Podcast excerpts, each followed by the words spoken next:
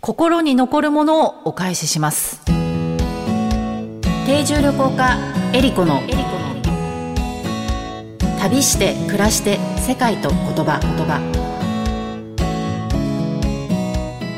この番組はお菓子の不二家の提供でお送りします。世界各地で現地の家庭に滞在をしている定住旅行家のエリコです。皆さんにとって旅は楽しむものですか？人生を見つめ直すきっかけでしょうか？私にとって旅は暮らすこと。この番組は世界各地およそ50カ国100以上の家族のもとで定住旅行してきた私エリコが実際に訪れ定住した国や地域の暮らしを言葉をキーワードにお話ししていく番組です。今回も皆様からのメッセージをきっかけに旅します。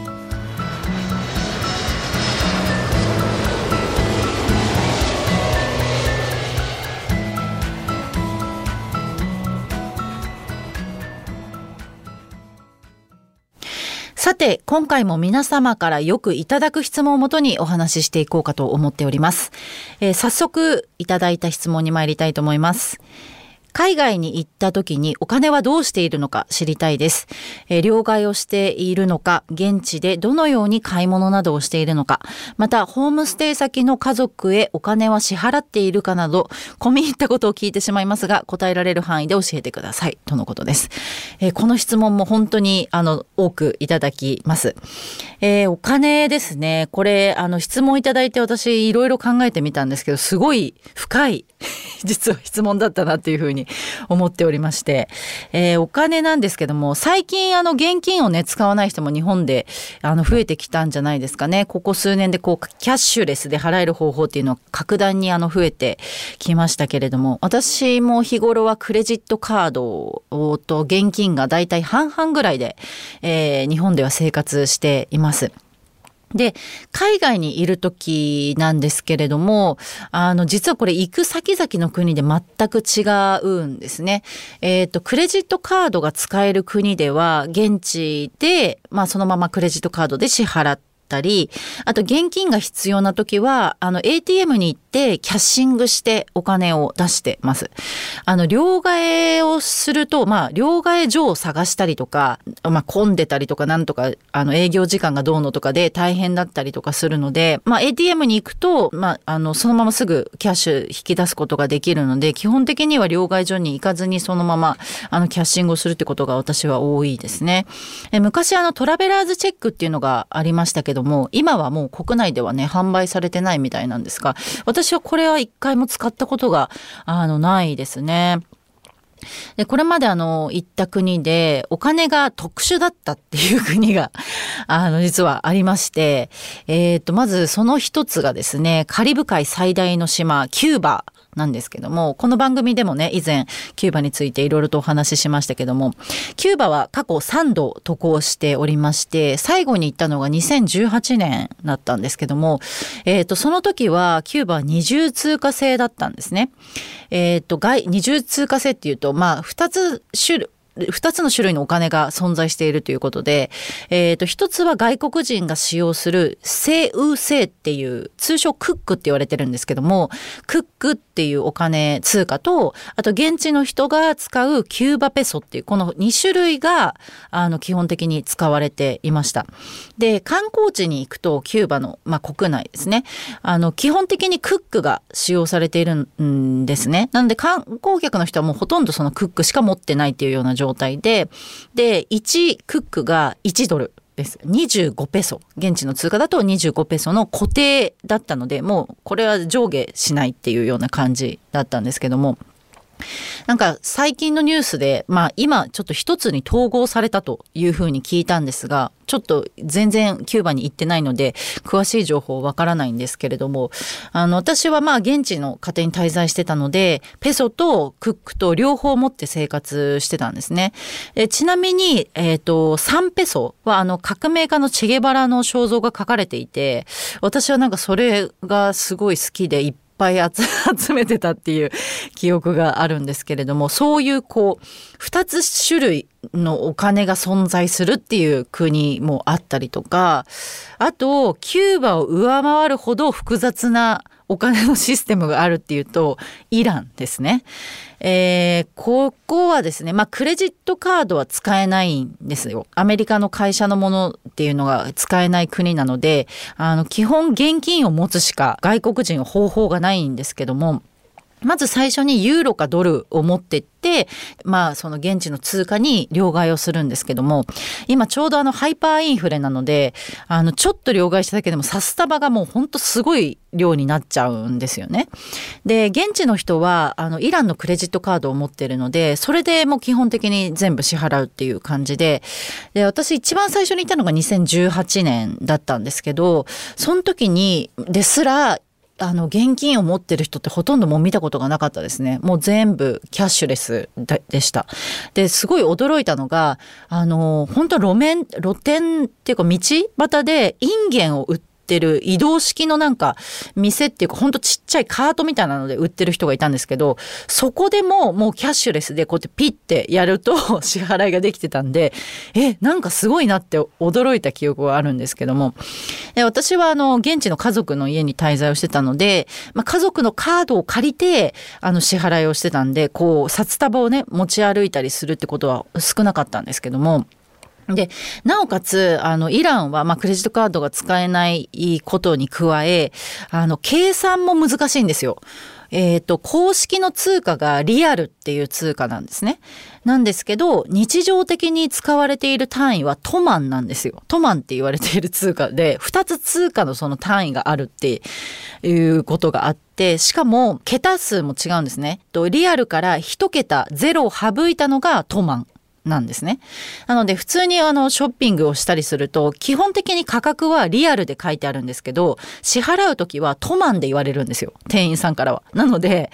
あの、ゼロ1個間違うとね、大きい数字がもう全然違ってきちゃったりするので、毎回こう計算、どっちかなリアルだったかなトマンだったかなって、こう毎回計算するのに、あの、すごい混乱をするので、なんか一回もちゃんと金額を把握して買い物したことはないかもしれないですね、イランで。それぐらい結構複雑です。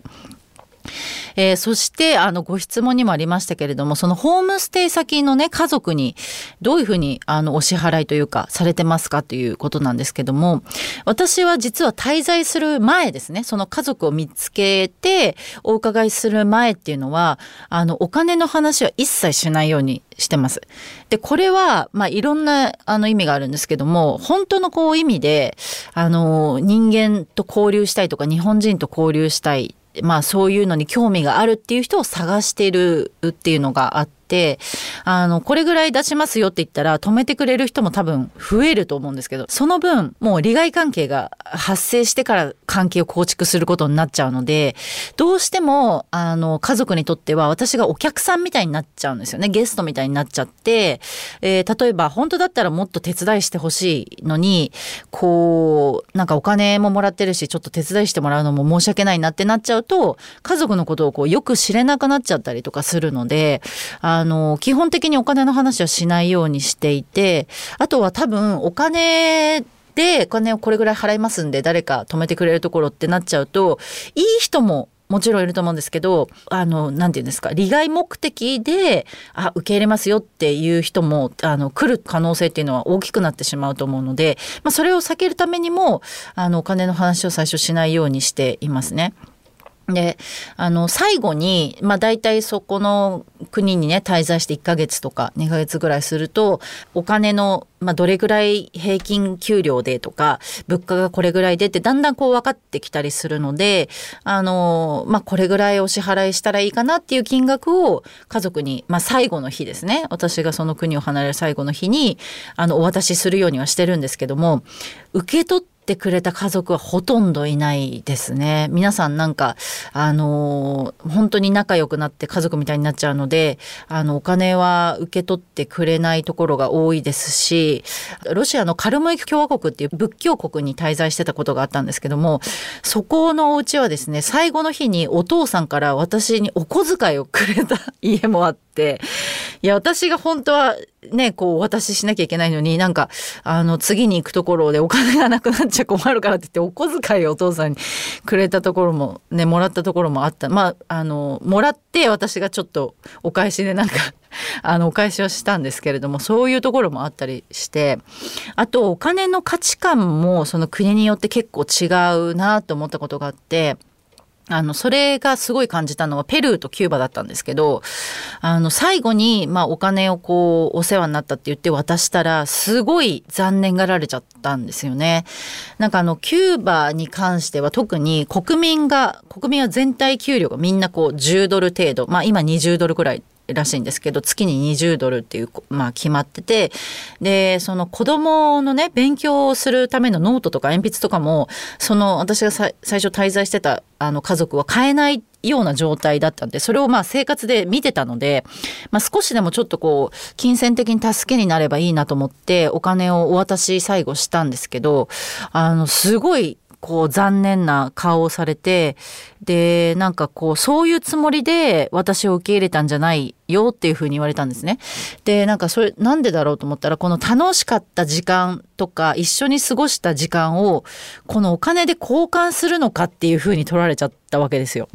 で彼らにとってはなんかお金はこうすぐ使っちゃったらなくなっちゃうものであってでそれよりもなんかこう心に残るもの例えばこう歌を歌ってあげるとか楽器をなんか演奏してあげるとか手紙を書くとかなんかそういうずっと残るものの方に価値があるからあんまりそこお金をパッと渡されてもちょっとこう向こう的には切ないというかあんまりこう嬉しくなかったみたいですっごいちょっとそれでね関係がギクシャクしちゃったこともあって、まあ、それ以来あのその国によってお金の価値っていうのは全然違うんだなと思ったのでお金を渡す時っていうのはすごく気をつけてるんですけども。本当になんかこの質問をあのいただいてなんかこうお金一つとってもいろんなエピソードがあるなと思ってあのいろいろ回想しましたけれども。はいいい質問をありがとうございました。旅して暮らして世界と言葉言葉。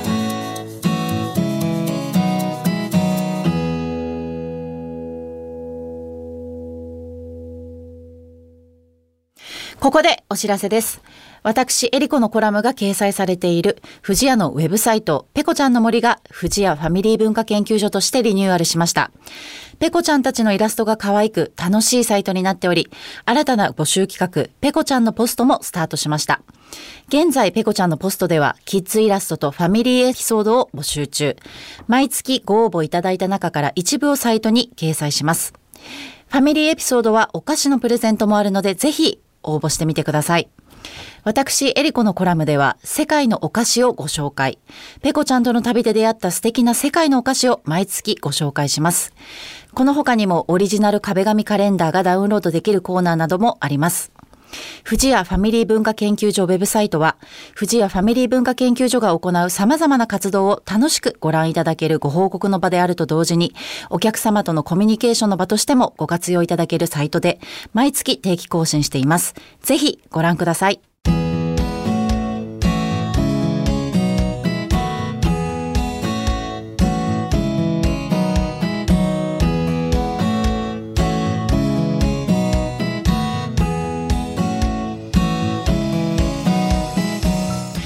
番組では皆様からの質問やコメントリクエストも大歓迎です。旅についてや海外の暮らしについての質問あなたの旅への思いなどをお送りください。メッセージの宛先はメールアドレス eriko.joqr.net までです。